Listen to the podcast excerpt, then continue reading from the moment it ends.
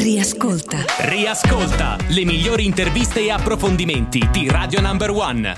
Radio Number One, donne al volante con voi e come ogni settimana, anche in questa settimana prenatalizia, ritroviamo il direttore del mensile Il Salvagente, Riccardo Quintili. Buonasera Riccardo. Ben trovate, buonasera a tutti. Allora Riccardo, cominciamo parlando di eh, oli vegetali perché mm, a marzo c'è stata carenza di olio di girasole e il Ministero dello Sviluppo aveva dato alle aziende la possibilità di usare una dicitura flessibile. Però adesso le cose sono cambiate e la dicitura è rimasta flessibile. Eh sì, la storia del temporaneo definitivo, no? A marzo non si trovava, o almeno si presumeva di non trovare sul mercato l'olio di girasole e quindi le aziende eh, hanno potuto utilizzare una dicitura in etichetta eh, sinceramente poco trasparente.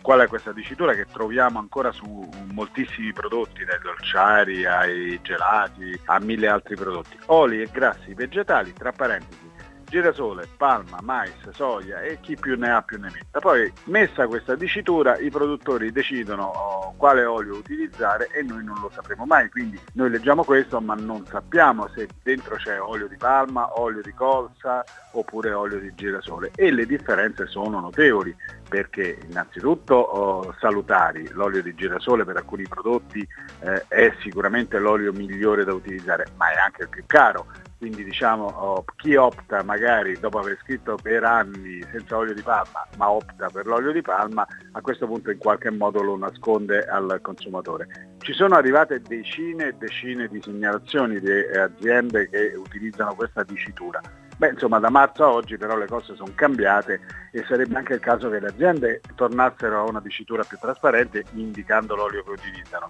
anche perché la crisi del girasole non c'è più. Tra l'altro, Riccardo, ci sono aziende che hanno comunicato di non avere mai utilizzato l'olio di colza, magari nei biscotti per dire, ma di non averlo ancora messo in, eh, in e, e di avere comunque l'olio di colza in etichetta di non averlo ancora tolto. Ma che cosa aspettano? Eh sì, ti, qualcuno ci ha detto che sono pronte già le le nuove etichette, quindi dovremmo vederle comparire sugli scaffali tra poco.